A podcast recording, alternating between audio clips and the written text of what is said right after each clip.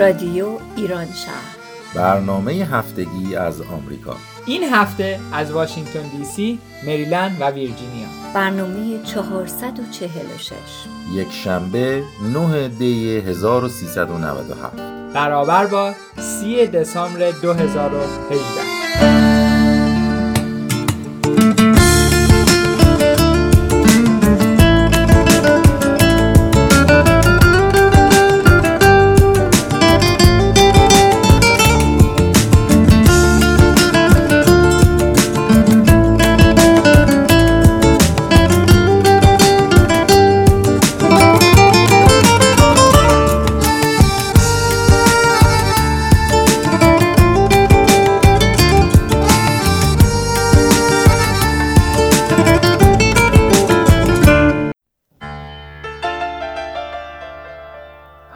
می‌پرسند چیست در زمزمه مبهم آب؟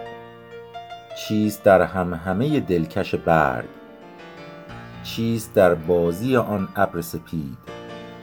روی این آبی آرام بلند که تو را می‌برد این گونه به ژرفای خیال. چیست که در خلوت خاموش کبوترها؟ چیست در کوشش بی حاصل موج؟ چیست در خنده جام که تو چندین ساعت مات و مبهوت به آن مینگری. نه به ابر نه به آب نه به برگ نه به این آبی آرام بلند نه به این خلوت خاموش کبوترها. من به این جمله نمی اندیشم به تو می اندیشم ای سراپا همه خوبی تک و تنها به تو می اندیشم. همه وقت همه جا من به هر حال که باشم به تو می اندیشم. تو بدان این را تنها تو بدان. تو بیا تو بمان با من تنها تو بمان. جای مهتاب به تاریکی شبها تو بتاب من فدای تو به جای همه گلها تو بخند تو بمان با من تنها تو بمان. در دل ساغر هستی تو بجوش. من همین یک نفس از جرعه جانم باقی است. آخرین جرعه این جام تهی را تو بنوش.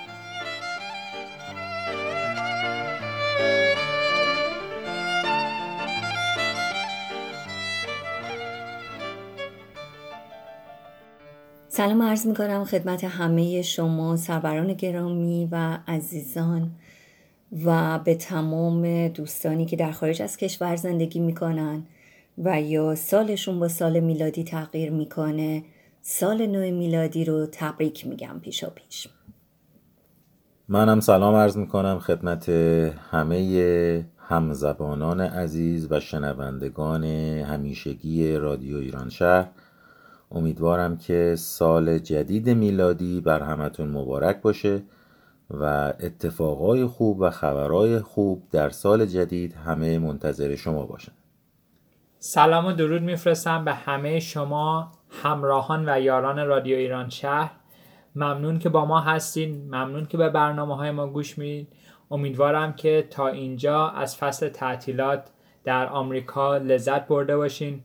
می‌دونین که هفته پیش کریسمس و شب یلدا بود.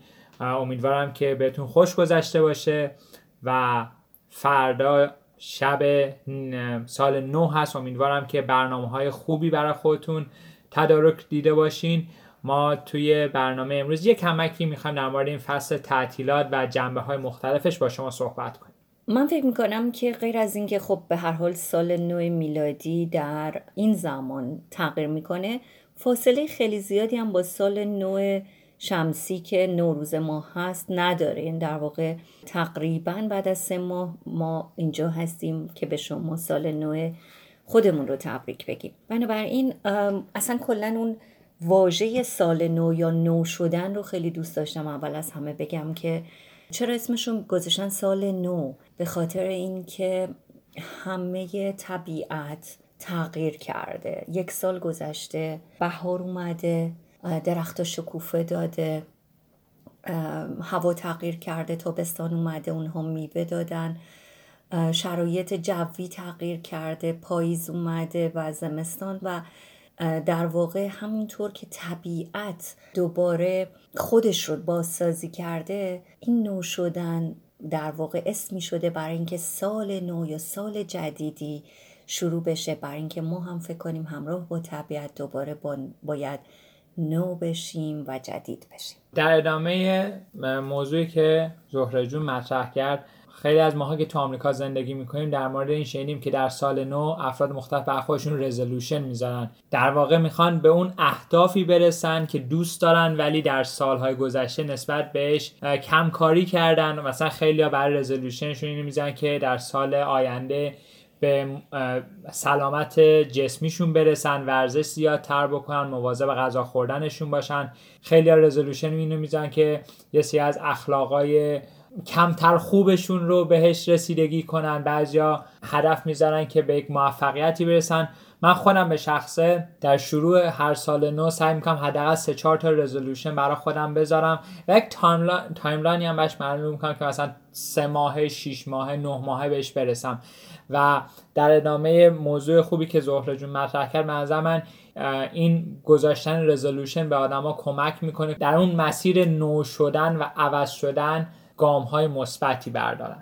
خب منم فکر می‌کنم که در رابطه با این ایام بد نیستش که هممون که در این کشور زندگی می‌کنیم تاریخچه ای هر چند مختصر در رابطه با کریسمس یا همون نوئل بابا نوئل روز کریسمس ایو و مشابه این موارد چیزهایی رو بدونیم. بد نیست که چون اینجا زندگی می‌کنیم به این چیزها آشنا باشیم و اگر همکار خارجی داریم که به حال روی این تاریخ ها مسلط هست. ما هم اطلاعاتی رو در این زمینه داشته باشیم. همینطور که کم و بیش می‌دونیم کریسمس یا نوئل جشنی در آین مسیحیت که به منظور گرامی داشت زادروز مسیح برگزار میشه. این ایام که حدودا دوازده روزه هست معمولا در 25 دسامبر آغاز میشه با میلاد مسیح و تا جشن خاجشویان در روز 6 ژانویه ادامه پیدا می‌کنه. هرچند مهمترین عید مذهبی در تاریخ و تقویم مسیحیت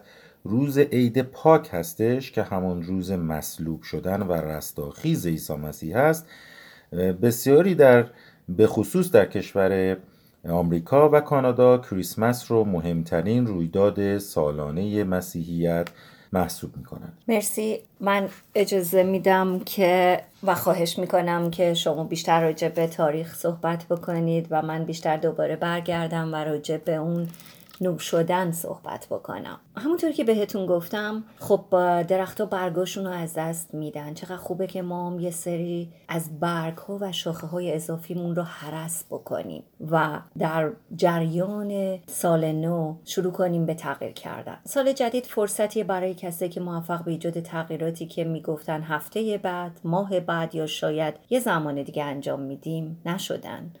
خب دفترتون آماده کنین به خاطر اینکه باید حتما بنویسید که می‌خواد چه کارایی انجام بدید. یکی از کارهایی که همونطور که امیر بهش اشاره کرد این هست که ما همه دوست داریم که ورزش بکنیم به صورت مستمر. اما خیلی وقتا دست و پا گیر هست خیلی وقتا شروع می‌کنیم و وسطش رهاش می‌کنیم. اما چقدر خوب میشه اگر که یه برنامه بذاریم که برای ما امکان پذیر و شدنی باشه. چیزی که ما رو روی فرم بیاره. بنابراین احساس خیلی بهتری میده برای ادامه دادن و نه چیزی که به صورت روتین فقط بخوایم انجامش بدیم.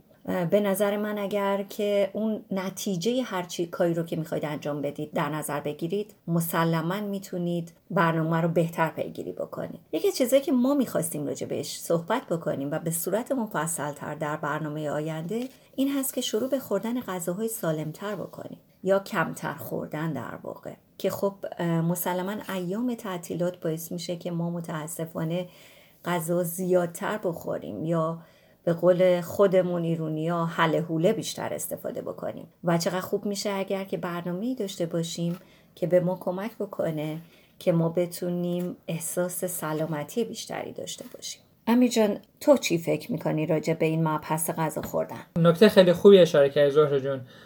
همه ماها چه زمانی که تو ایران بودیم تو زمان عید نوروز و اینا و چه الان که اینجا هستیم تو زمان کریسمس و نیویر و تعطیلات خیلی بیشتر از حد معمول خودمون غذا می‌خوریم. به خاطر اینکه خب فصل تعطیلات هست و فصل دور هم جمع شدن هست و و لذت بردن از بودن با دوستان و خانواده. من خودم که کاری که می‌کنم اینه که خب شما نمی‌تونید وقتی با خانواده دوست هستین غذا رو کمتر بخورین چون ممکنه ناراحت بشه کسی که میزبان هست یا انقدر غذا خوشمزه و متنوع است که دلت نمیاد نخوری.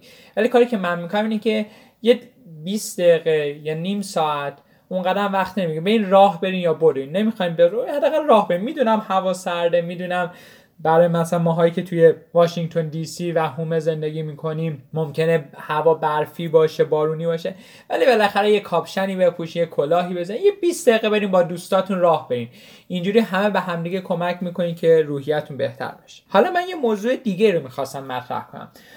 در مورد کریسمس. خب همه ماها کریسمس رو به بابا نوئل می‌شناسیم. در واقع این شخصیتی که به شکل یک پیرمرد مهربان و چاقه و یک لباس سرخ و سفید داره ریشش هم سفید و بلنده که همیشه زمان کریسمس میاد و حضور پیدا می‌کنه و هدیه میاره و اینها که بهش پاپا نوئل یا بابا نوئل سانتا کلاز یا سنت نیکولا یا سنت نیکولا هم بهش از معروفتن اسماشه یک تاریخچه جالب اینه که این آیکانی که ما داریم برای بابا نوئل از دهه 1930 شروع شد. یعنی اونقدر قدمتی نداره. و نکته جالب اینه که این با تبلیغ شرکت کوکاکولا شروع شد. اولین بار شرکت کوکاکولا تو سال 1920 تبلیغاتش رو شروع کرد برای زمان کریسمس که یک فردی به شکل بابا نوئل الان داشت. ولی اون زمان خیلی این تبلیغ جا باز نکرد. توی سال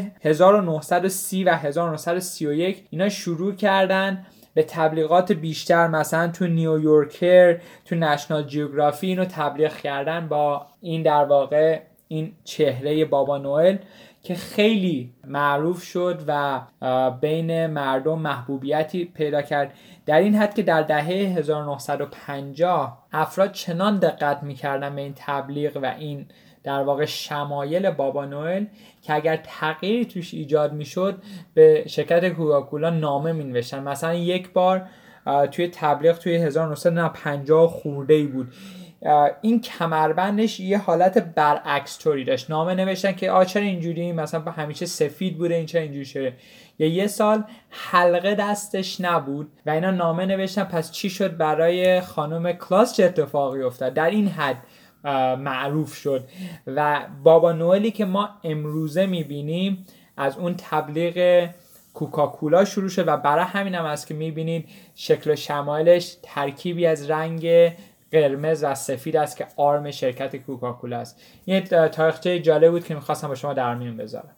مرسی امیر جان از اطلاعات خیلی خوب و مفیدی که در اختیارمون قرار دادی. من اگر بخوام در رابطه با تاریخچه ادامه بدم می‌خوام اینو بگم که منشأ دقیق انتخاب روز 25 ماه دسامبر به عنوان به عنوان میلاد عیسی مسیح در پرده ای از ابهام قرار داره و تاریخدانان در مورد اینکه پیروان مسیح از چه زمانی شروع به برپا داشتن جشن میلاد اون نمودن به یقین نرسیدن. گرچه در انجیل های چهارگانه در عهد جدید تولد عیسی با جزئیات شهر داده شده ولی هیچ تاریخی در اونها ذکر نشده. الان تقریبا یک عید مذهبی عید کریسمس رو می‌شناسند ولی در سده بیستم میلادی به بعد به طور گسترده‌ای به عنوان یک جشن غیر مذهبی برگزار میشه.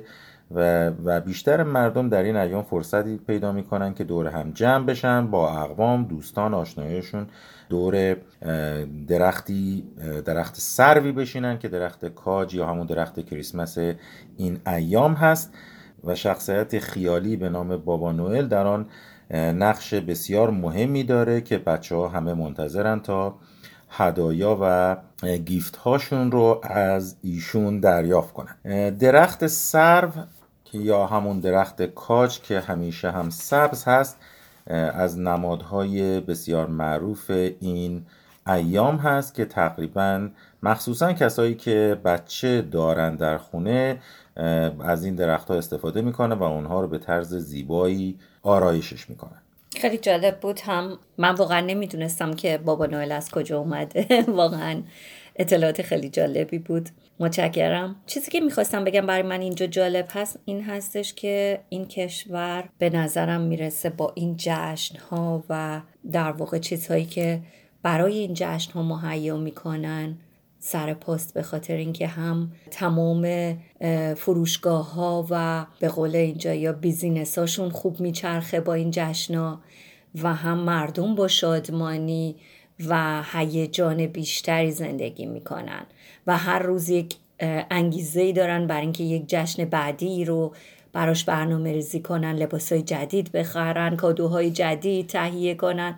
و اینقدر این مسئله اینجا قوی هستش که واقعا به نظر من یک یه فکر خیلی بزرگی برای ساختن این جشن ها وجود داشته. حالا جدای از اینکه جشن به نوبه خودش یه چیز خیلی خیلی خوب و ارزشمند هست. در ادامه صحبتی که داشتیم می‌کردیم من فکر می‌کنم دو تا مورد دیگر رو هم بهش اضافه کنم. یکی اینکه تمرکز و توانایی ذهنتون رو بهبود ببخشید در سال جدید. در واقع مردم سالها تلاش می‌کردن تا بتونن قدرت تمرکز و ذهنشون رو ارتقا بدن. قدیمی ترین تمدن هم ترکیبی از بعضی از همین تمرین و داروهای گیاهی رو داشتن که به مردم کمک می‌کرد که به این هدف دست پیدا کنن و مسلما اون ورزش کردن غذای سالم خوردن درست استراحت کردن و درست تمرین کردن کمک می‌کنه شما بتونید این تمرکز رو بالا ببرید. و آخرین نکته این که با آدم های جدید ملاقات کنید.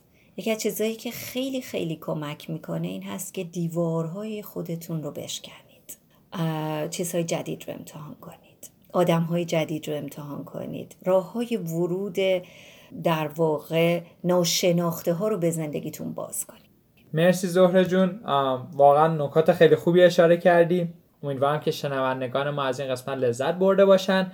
از شما دعوت می‌کنم به قسمت بعدی برنامه که در مورد موضوع خودشناسی این هفتمون هست که موضوع پذیرش هست. با ما همراه باشید و به ادامه برنامه توجه بفرمایید.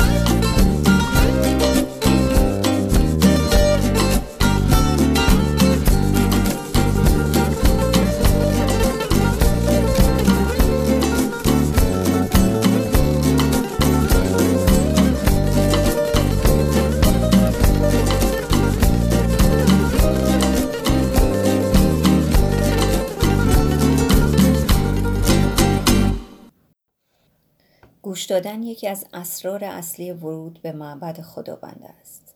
گوش دادن یعنی انفعال. گوش دادن یعنی فراموش کردن کامل خودت. تنها در آن هنگام است که می توانی گوش کنی.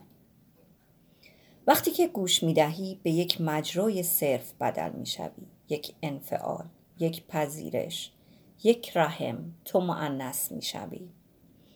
و برای رسیدن باید معنس شد. به صورت مهاجم خشن به صورت فاتح نمی‌توانی به خداوند برسی.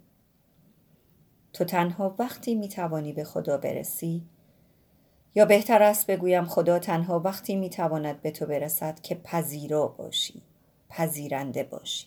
موضوع صحبت امروز ما در مورد پذیرش هست. و پذیرش انقدر معانی گستردهی پیدا می‌کنه که شاید در این بحث کوتاه و کوچیک ما نگنجه. ولی ما فقط سعی می‌کنیم دریچه هایی رو از یک کلمه برای شما باز بکنیم.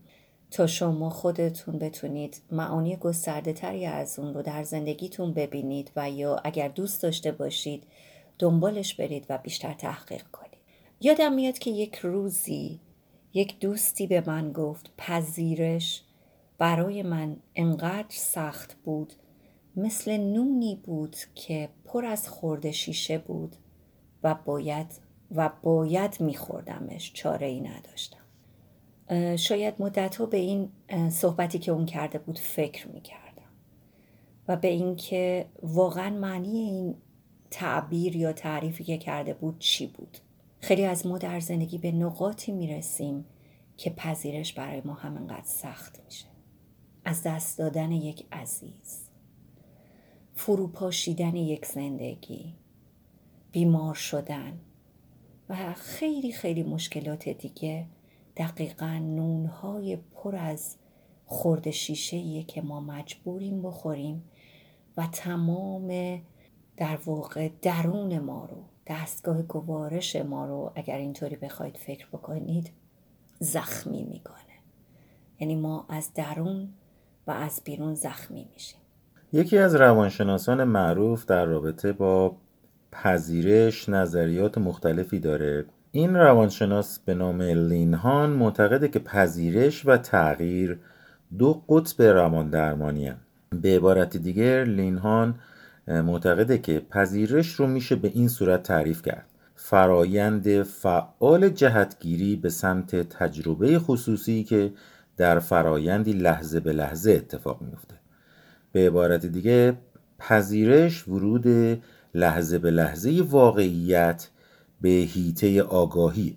همچنین روانشناس دیگه در این زمینه معتقده که پذیرش به معنای رها کردن ایده تغییر مستقیمه و بنابراین به این نتیجه می‌رسیم که دو فرایندی که پشت سر هم می‌تونه اتفاق بیفته پذیرش و تغییر هست که اگر ما پذیرای اون اتفاق باشیم بعد باید خودمون رو در بر طبق اون تغییر بدیم. نکته که هومن گفت خیلی نکته مهمیه. یه چیزی که برای یه نکته که من باید شما بهش توجه کنید که همونطوری که پذیرش و تغییر دو تا عاملی که به هم وابستن ولی همیشه پذیرش ابتدا اتفاق میفته یعنی تا زمانی که پذیرش اون موضوع یا اون اتفاق یا اون حادثه برای شما اتفاق نیفته به مرحله تغییر نمی‌رسید. و به صورت خلاصه بگم پذیرش یکی از قدرتمندترین شکل های تغییر بالینیه. و چرا؟ چون پذیرش به معنای تغییر در معنا مقصود تلاش هایی که شما تغییر دارین انجام میدین. دوباره همون بحثی که بعد از پذیرش ما به تغییر می‌رسیم خیلی شواهد روزافزونی وجود داره که تاکید می‌کنه که مهارت های پذیرش برای بهزیستی روانشناختی خیلی مهمه و تاثیر روان درمانی باعث میشه که این موضوع پذیرش برای خیلی ها بهبود پیدا کنه. یکی از قسمت های پذیرش همونطوری که زهره جان گفت پذیرش ابعاد بسیار مختلفی داره. یکی از بزرگترین قسمت های اون پذیرش که مهمه پذیرش افکاره. شاید بشه گفت دشوارترین فرایند فرایند پذیرش افکار. چون اگر خدای نکرده شما عزیزی رو از دست بدید یا با یک مشکلی در زندگیتون روبرو بشین اونا بعضی ما گذر زمان خودش به اون پذیرش موضوع کمک می‌کنه. اما پذیرش افکار چیزی که به گذر زمان هیچ ربطی نداره. یعنی شما می‌تونید آدمهایی رو ببینید که چهل سال دارن با یک نوع تفکر زندگی می‌کنن و تو اون تفکرشون box شدن و تغییر نمی‌کنن. برای همین پذیرش افکار خیلی وقتا دشواریه. چرا؟ چون اون چیزی که پذیرفته میشه محتوای اون نیست بلکه فرایند فکر کردن درباره محتویاته. این خیلی مهمه. مثلا این این در واقع توضیح میده که چرا پذیرش افکار فرایند بسیار پیچیده ایه و این فنهایی که و تکنیک هایی که شما می‌تونید یاد بگیرید که این اینها رو بشکنین در در توانمندسازی فرد برای پذیرش رویدادهای خاص توی زندگی بسیار مفید هستند حالا من می‌خوام اینو بگم که این که ما میگیم پذیرش یک کلمه است ولی اصلا کار آسونی نیست. یعنی در واقع اینکه وقتی یه نفر یه قصه ای داره یه مشکلی براش پیش اومده و داره با ما صحبت می‌کنه و ما بهش میگیم که اب نداره میگذره اینجور اونجور یا اینکه می‌تونی بپذیریش این برای اون شخص اصلا به این شکل اتفاق نخواهد افتاد. چطوری ما می‌تونیم به مرحله پذیرش برسیم؟ خودش یکی از در واقع راه های دشواری هست که ما در ارتباط با مسائل باهاش برخورد می‌کنیم و باید در واقع اون به اون راه برسیم. یکی از چیزایی که روانشناسا میگن که خیلی خیلی اهمیت داره این هست که ما باید اول به شناخت و واقعیت درک اون مسئله برسیم. یعنی اینکه ما باید در مرحله اول از موقعیتی که در اون قرار گرفتیم آگاهی پیدا بکنیم. یعنی در واقع ما باید به صورت واقعی شرایطمون رو درک کنیم. تو حالا دیدید آدم هایی رو که مثلا یه مشکلی براشون پیش اومده. من خودم دوستی داشتم که از همسرش جدا شده بود و زمانی که من ملاقاتش کردم ماها گذشته بود از این جدایی ولی اون هر شب گریه می‌کرد قرص می‌خورد کار خودش رو به جایی میکشوند که هفته یک بار توی بیمارستان بود باید بهش سرم می‌زدن. و بعد از اینکه بارها و بارها باهاش صحبت کردم فهمیدم که اون دوست داره که در این مرحله دلسوزی برای خودش زندگی بکنه. یعنی در واقع می‌خواست که نقش این قربانی رو بازی بکنه یا توی اون مرحله دلسوزی قرار بگیره. و دلش نمی‌خواست که از این مرحله به مرحله واقعیت و پذیرش موقعیت واقعی خودش برسه. این اون چیزیه که مرحله بسیار سختی هست ولی اگر که نمی‌خوایم مثل انسانهایی باقی بمونیم که در شرایط سخت همیشه و همیشه گرفتار هستند باید و باید یاد بگیریم که آگاهی رو وارد شرایط و زندگیمون بکنیم. زهر جان با مطالبی که گفتی من یاد داستان دیگه افتادم البته داستان واقعی افتادم در رابطه با یکی از اساتید خط در ایران. ایشون استاد صابونچی هستند که بسیار استاد به نامی هستند در خطاتی که ایشون من شنیدم که تابلوهای ایشان با قیمتهای بسیار بالایی معامله میشه. ایشون متاسفانه در یک تصادف رانندگی دست راستش رو از دست میده. یا بهتر بگم که فلجی که در این دست اتفاق میفته متاسفانه استاد رو دیگه ناتوان می‌کنه از نوشتن هر گونه خطی. بنابراین استاد تصمیم می‌گیره که این مشکل رو بپذیره و باهاش کنار بیاد.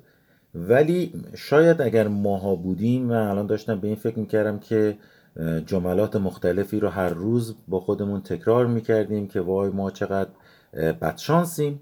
این چه بلایی بود که سر ما اومد؟ واقعا از زندگی سیر می‌شدیم ولی کاری که استاد صابونچی در این قسمت و در این مرحله انجام میده اینه که میاد و حدود سه سال با تمام مشکلاتی که داشته این خوشنویسی رو با دست چپش ادامه میده و به جایی می‌رسه که دست چپش همان قدرت دست راست رو پیدا می‌کنه و به همان زیبایی خطاتی می‌کنه.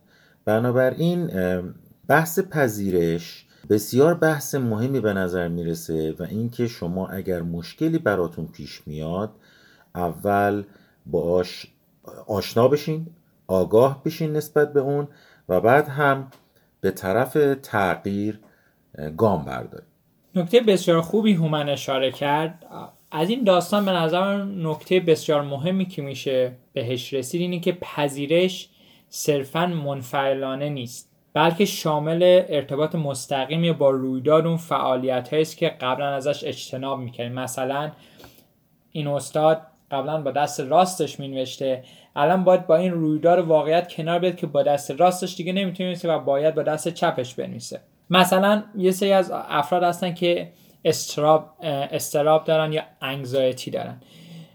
تنها راه پذیرش این قضیه برای اونها اینه که اینا باید به حضور اون استراب در خودشون پی ببرن و یک کاوش عمدی رو شروع کنن برای اینکه چگونه مسترب میشن. بعد روش های مختلف درمانی وجود داره براش روش های مختلف مواجهه باهاش وجود داره. مثلا یکی از فنها یا تکنیک هایی که وجود داره بهش میگن فن حیولای ساختش از قوطی حلبی.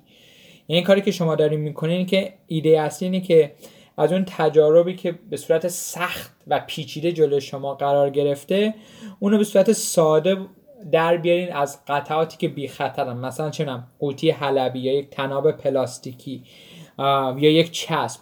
با این کار شما میان اون حیولا رو که مثل یک ترسی جلوی شما ایستاده رو میشکنید به قطعات کوچکتر و بی خطرتر و با این قضیه شما می‌تونین به واکاوی اون موضوع بپردازین و بپذیرینش و شروع کنین به حل کردنش. یه سری مهارت های دیگه هم وجود داره مثلا دوباره برگردم به موضوع پذیرش افکار که موضوع بسیار مهمیه.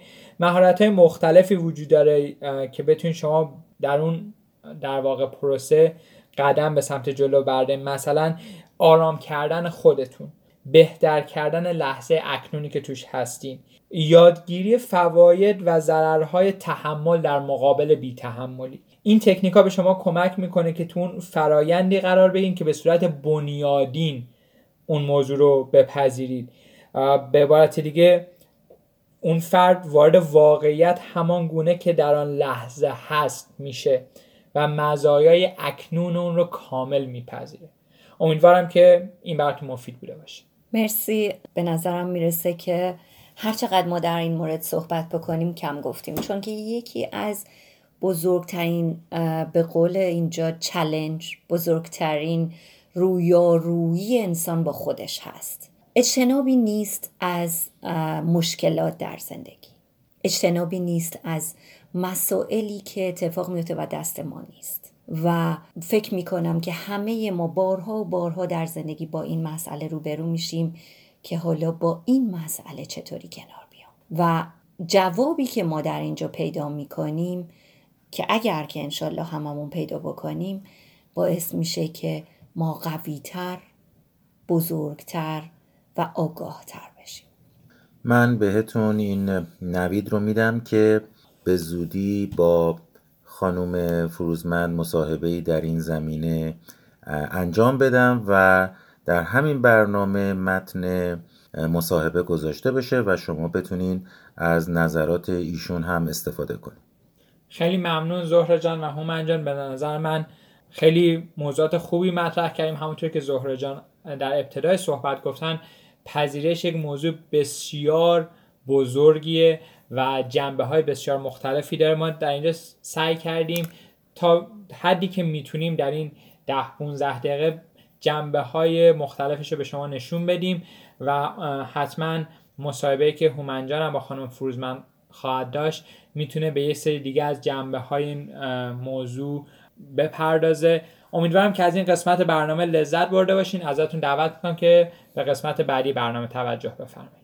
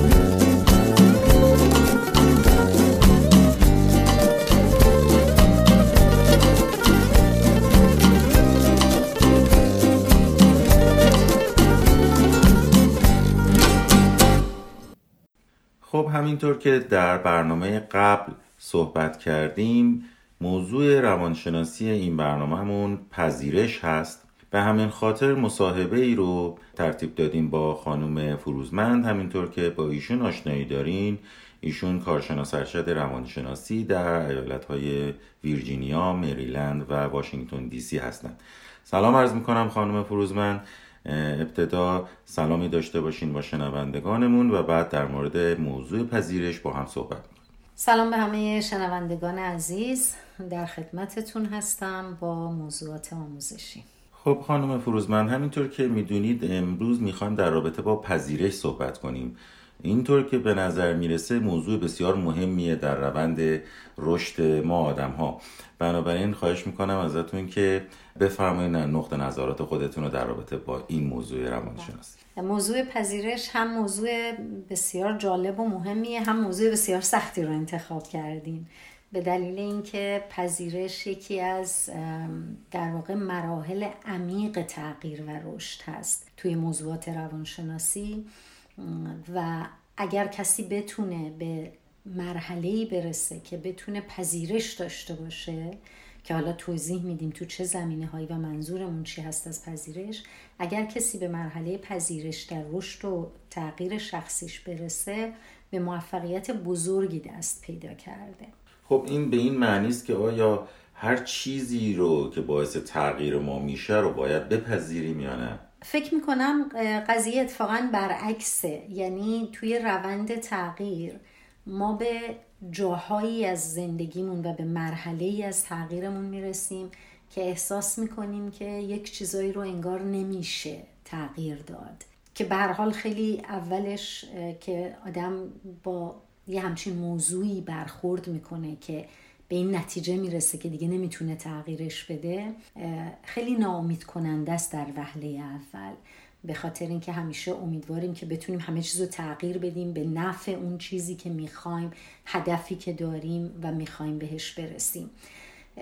و متاسفانه خیلی یا پذیرش رو اشتباه می‌گیرن با تسلیم شدن محض و هیچ کاری نکردن که کاملا این دوتا موضوع با هم متفاوتن. وقتی که ما میگیم که باید در مورد خیلی از موضوعات توی زندگیمون پذیرش داشته باشیم اصلا معنیش این نیست که هیچ فعالیتی براش نکنیم هیچ کاری براش نکنیم و این موضوع به همین شکلی که هست ادامه پیدا بکنه و این اسمش پذیرش باشه. این پذیرش نیست. پذیرش زمانی هست که ما از یه موضوع به طور کامل آگاهی پیدا کردیم. نسبتا کامل. به حال هیچ وقت به طور کامل کامل نمی‌تونیم از موضوعی آگاهی پیدا بکنیم. ولی تقریبا آگاهی خوبی نسبت به یه موضوع یه مشکل در زندگیمون پیدا کردیم. به عنوان مثال چون مراجعین زیادی دارم که با این موضوع به من مراجعه می‌کنن که با همسرشون مشکل دارن ولی قصد جدا شدن ندارن و این رابطه انقدر خوب هست که بخوان بمونن. اما نمی‌تونن خیلی از موضوعات شخصیتی طرف مقابلشون رو قبول بکنن که قبول بکنن که در واقع این همون پذیرش هست. پذیرش این که من بدونم که چه چیزی رو نمی‌تونم تغییر بدم. چون چیزی رو که می‌تونیم تغییر بدیم پذیرشش خیلی راحته. میپذیریم که می‌تونیم تغییر بدیم و میریم که تغییرش میدیم. ولی اینکه اگر کسی با همسرش مشکل خاصی نداره ولی دلش می‌خواد تمام رفتارای اون تغییر بکنه یه همچین چیزی نمیشه. اینجور موقع ما میگیم خب باید بپذیری که آدم طرف مقابل تو این ویژگی رو داره و این ویژگی رو نمی‌تونی تغییر بدی. اگر جزو ویژگی هایی باشه که لزومی نداره که تغییر پیدا بکنه. اگر آگاهی کامل از اون موضوع داشته باشیم که کجا چه چیزی رو واقعا نمی‌تونیم یا نباید تغییر بدیم اجازه نداریم که تغییر بدیم یا مشکل به شکلی در زندگی ما هست که قابل تغییر دادن نیست. مثلا ممکنه یک بیماری لاعلاج. ممکنه یک ورشکستگی که به وجود اومده. چیزی که فعلا قادر به تغییرش نیستیم. و این آگاهی کامل رو داریم که واقعا هر کاری تونستیم کردیم. تقریبا هر راهی که فکر کردیم رفتیم نشده حالا باید بپذیریمش. یا بعضی از موضوع هست اصلا هیچ راه حلی فعلا براش نیست. مثل مرگ. اگر ما نتونیم موضوع مرگ رو در زندگیمون بپذیریم مشکلات زیادی برامون ایجاد میشه. همونطور که شما می‌دونین که بسیاری از آدما وقتی عزیزانشون رو از دست میدن چون با پدیده مرگ نمی‌تونن روبرو بشن نمی‌تونن اینو به عنوان بخشی از فرایند زندگی بپذیرن و پذیرش ندارن در موردش آسیب های بسیار زیادی می‌بینن بنابراین پذیرش اکثر اوقات در جایی هست که ما رنجی ناراحتی مشکلی داریم که تقریبا به هیچ وجه نمی‌تونیم تغییرش بدیم الا به اینکه بپذیریمش. اتفاقا وقتی که موضوع رو میپذیریم تازه یه سری راه حلا ممکنه پیدا بشه. به خاطر که روی نگاهمون به اون مشکل تغییر ایجاد شده. آیا به نظر شما چیزی هست که ما واقعا بتونیم تغییرش بدیم؟ من به شخص خودم معتقدم که شاید در روابط بین زن و شوهر دو تا دوست وقتی از یک سن خاصی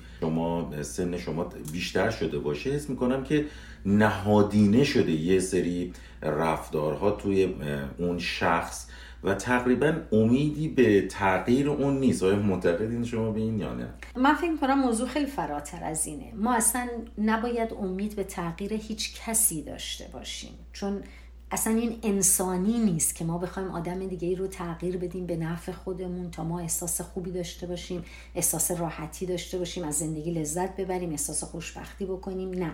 ما کسی رو تغییر نمیدیم. ما تنها کسی رو که می‌تونیم تغییر بدیم خودمونه. فقط خودمون رو می‌تونیم تغییر بدیم. اما این چیزی که شما اشاره کردیم که بعضی چیزا نهادینه میشه در آدم و آدم نمی‌تونه تغییرش بده اون چیزی که جزو پایه و اساس شخصیت شما هست شما اصلا نمی‌تونین تغییرش بدین. تو همون سالهای اول هم ممکنه خودشون نشون بده. الزاما این نیست که سنتون بره بالا و توی شما نهادینه بشه. ولی حالا یه مثال بزنم که جا بیفته. می‌دونیم که بعضی از آدما خیلی شخصیت برونگراتری دارن بعضی از آدما شخصیت درونگرایی دارن. این با ما به دنیا میاد ما قادر نیستیم خیلی تغییرش بدیم. تا حدودی اگر دلمون بخواد اگر احساس کنیم داره برامون مشکل ایجاد می‌کنه ممکنه یکم بتونیم تغییرش بدیم. ولی نمی‌تونیم اساس شخصیتمون رو از یه آدم برونگرا به یه آدم درونگرا تبدیل بکنیم. ولی اون چه که جزو اساس شخصیتمون نیست. اکتسابی کسب کردیم از خانواده از فرهنگ. اینا حتی اگه ما پنجاه سالمون باشه و اون رفتار رو فقط به خاطر فرهنگ و خانواده داریم فالو می‌کنیم و انجامش میدیم می‌تونیم اون رو تغییر بدیم اگر بخوایم. ولی یک سری چیزها رو خب آره نمیشه تغییر داد. مثلا کسی که 17 سالشه یه سری حرکات ژیمناستیک رو می‌تونه انجام بده که یه آدم 50 ساله 70 ساله دیگه بدنشون اجازه رو نمیده و ما باید بپذیریم که دیگه بدن من اون انعطاف رو نداره که اون حرکت رو انجام بدم. بنابراین جایی که من محدودیتی دارم ناتوانی دارم مشکلی دارم که تقریبا کاری نمی‌تونم براش بکنم باید بپذیرمش. خب خانم فروزمند من فکر می‌کنم که الان موقعشه که در رابطه با این صحبت کنیم که چه راهکارهایی هست برای اینکه کسی بخواد این پذیرش رو در خودش نهادینه بکنه و بتونه با مسائل مختلف کنار بیاد. پذیرش هم مثل بسیاری از موضوعات دیگه ای که در مورد مشکلات زندگی مطرح میشن راه حلش این هست که ما آگاهیمون رو نسبت به اون مسئله که درش نیاز داریم پذیرش داشته باشیم آگاهیمون رو زیاد بکنیم. وقتی میگیم آگاهیمون رو زیاد بکنیم منظور این هست که دوروبر اون موضوع مطالعه بکنیم. اگر لازم هست به متخصص اون موضوع مراجعه بکنیم تا اون موضوع رو بدونیم. حالا موضوع من چون موضوعات روانشناسی هست از نظر من و در حیطه کار من آگاهی میشه که ما نسبت به رفتارمون باورهامون افکارمون و اعتقاداتمون آگاهی پیدا بکنیم. توی مثالی که من زدم از زن و شوهرهایی که مشکل رابطه ای با هم دارن اما مشکل اونقدر نیست که بخوان از همدیگه جدا بشن اگه بخوایم بگیم که راه حل اینجا آگاهی هست بخشی از آگاهی که ما نسبت به رفتار انسان دیگه بخشی از آگاهی که ما نسبت به رابطه زناشویی پیدا می‌کنیم. بخشی از آگاهی که ما نسبت به توقعاتی که یک زوج در زندگی از همدیگه می‌تونن داشته باشن یا نمی‌تونن داشته باشن. وقتی مجموعه اینا رو کار می‌کنیم اون وقت در نهایت به طور اتوماتیک ما به یه پذیرش می‌رسیم. به عنوان مثال باز توی همین مورد زن و شوهرها خیلی وقتا مشکلاتی که یک مرد یا یک زن در رابطه زن و شویش مطرح می‌کنه مربوط میشه به ویژگی هایی که در شخصیت و ساختار مغز یک مرد با یک زن متفاوته.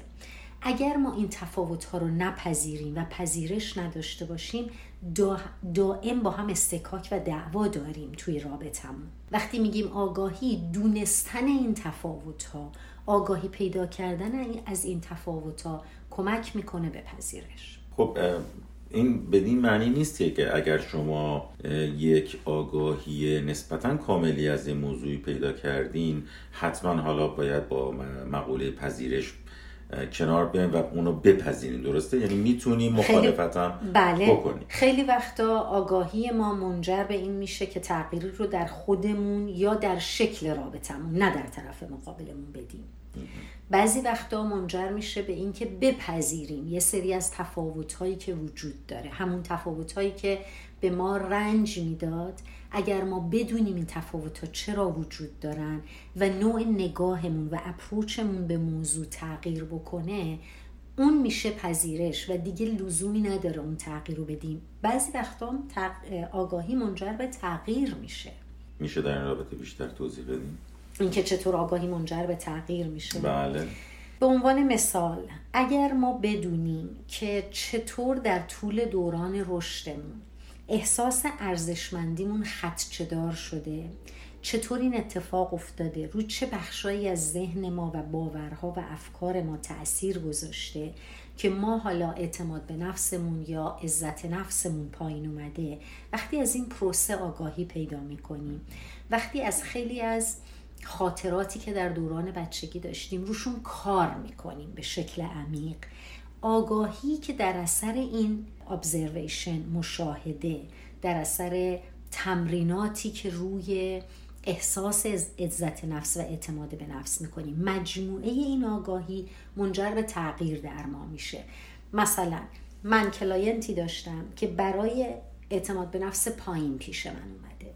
وقتی که این آدم آگاه میشه از اینکه طی چه روندی اعتماد به نفسش رو از دست داده و چقدر این از دست دادن اعتماد به نفس در حیطه هایی که قابل تغییره. به عنوان مثال مدل حرف زدن راجع به خودش نگاه به خودش وقتی که تغییر می‌کنه و آگاهی پیدا می‌کنه نسبت به این تغییرات می‌تونه بعد روی اعتماد به نفسش تاثیر بذاره و اعتماد به نفسش افزایش پیدا بکنه. اما یه جایی هست که من میپذیرم که من نمی‌تونم مثل من اگر آدم درونگرایی هستم نمی‌تونم مثل یه آدم برونگرا برم بشینم وسط جمع شوخی کنم چیزای جالب تعریف کنم توجه جمع رو داشته باشم. اگر من آدم درونگرایی هستم باید بپذیرم که من درونگرا هستم و خیلی آدمی نیستم که بخوام برم احساساتم رو ابراز بکنم حرف بزنم و خیلی زیاد آدم اجتماعی باشم. باید این رو بپذیرم. ولی بعضی از آدمای خجالتی حالا خجالتی کلمه درستی نیست. بعضی از آدمای درونگرا به خاطر فشار اجتماع که فکر می‌کنن برونگرایی همیشه بهتره می‌خوان بیان خودشون رو تغییر بدن. خب این آدم نمی‌تونه خودش رو تغییر بده. باید بپذیره که اینجوریه. همین شخصیتش و با این راحت باشه. ولی باید بلد باشه با این درونگرایی چی کار بکنه که چیزی رو در زندگی از دست نده. خیلی ممنون خانم فروزمند. بسیار صحبت های زیبا و مفیدی رو انجام دادین. خیلی من ما همیشه مزاحم شما هستیم. خواهش می‌کنم خوشحال میشم. در آخر اگر صحبت نهایی هست بفرمایید خوشحال میشیم که بشنویم. من یه ذره کوتاه جنبندی بکنم که برای داشتن پذیرش کمی باید صبر و تحمل داشته باشیم. پذیرش به صورت اتفاق نمیفته وقتی که ما تجربهمون زیاد میشه و آگاهیمون زیاد میشه اون زمان ما می‌تونیم پذیرش داشته باشیم. ما هرگز نمی‌تونیم موضوعی رو که باید تغییر داده بشه و باید کاری برای اون موضوع بکنیم هرگز نمی‌تونیم با پذیرش اون موضوع رو فراموش بکنیم و بذاریم کنار. حتما همه شنوندگان این موضوع رو بهش توجه داشته باشن که هرگز توی موضوعاتی که باید تغییر اتفاق بیفته دنبال پذیرش نباشن. اما در موضوعاتی که واقعا نمی‌تونن تغییرش بدن پذیرش بهترین راه حله. خیلی ممنون. در انتها اگر لطف کنین و راه های ارتباطی شنوندگان ما رو با خودتون مجددا بفرمایید. دوستانی که در منطقه ویرجینیا مریلند یا دیسی هستن یا به حال در امریکا زندگی می‌کنن می‌تونن با شماره تلفن من تماس بگیرن. 202 409 3002 و دوستانی که در امریکا نیستن از طریق ایمیل یا ایمو می‌تونن با من تماس بگیرن. با همین شماره تلفن برای ایمو یا واتساپ و از طریق ایمیل مریم FTA m a r y a m f t a at gmail.com و من یک کانال تلگرام دارم به اسم self analysis و از طریق فیسبوک هم می‌تونن که توی کانال تلگرام فقط می‌تونن مطالب آموزشی رو داشته باشن و استفاده بکنن. از طریق فیسبوک هم می‌تونن با من تماس داشته باشن. مریم فروزمند M A R Y A M F O R O Z M A N D. می‌تونن به صفحه فیسبوک من مراجعه بکنن و با من در تماس باشن. خیلی ممنون خانم فروزمند مثل همیشه پذیرای ما بودین. خیلی ممنون. مجددا شما. قربان شما. توجه شما رو به برنامه بعدی جلب می‌کنم. خدا نگهدار.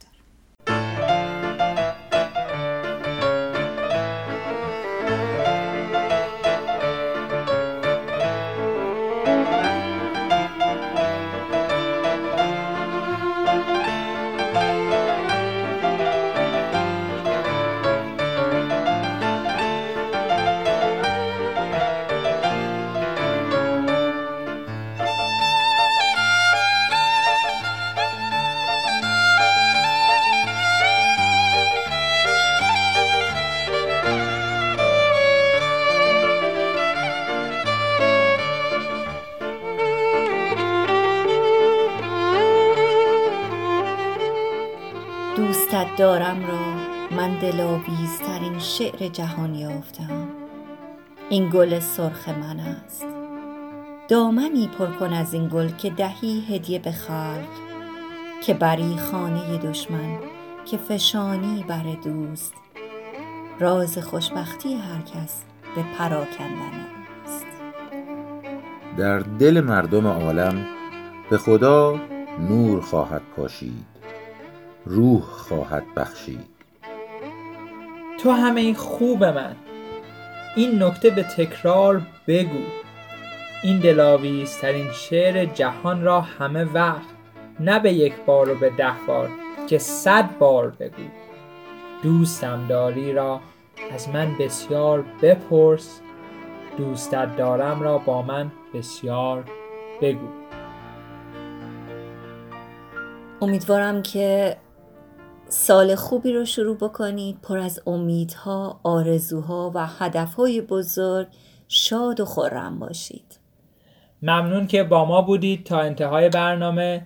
خیلی خوشحالیم که تونستیم در این سال 2018 در خدمت شما باشیم.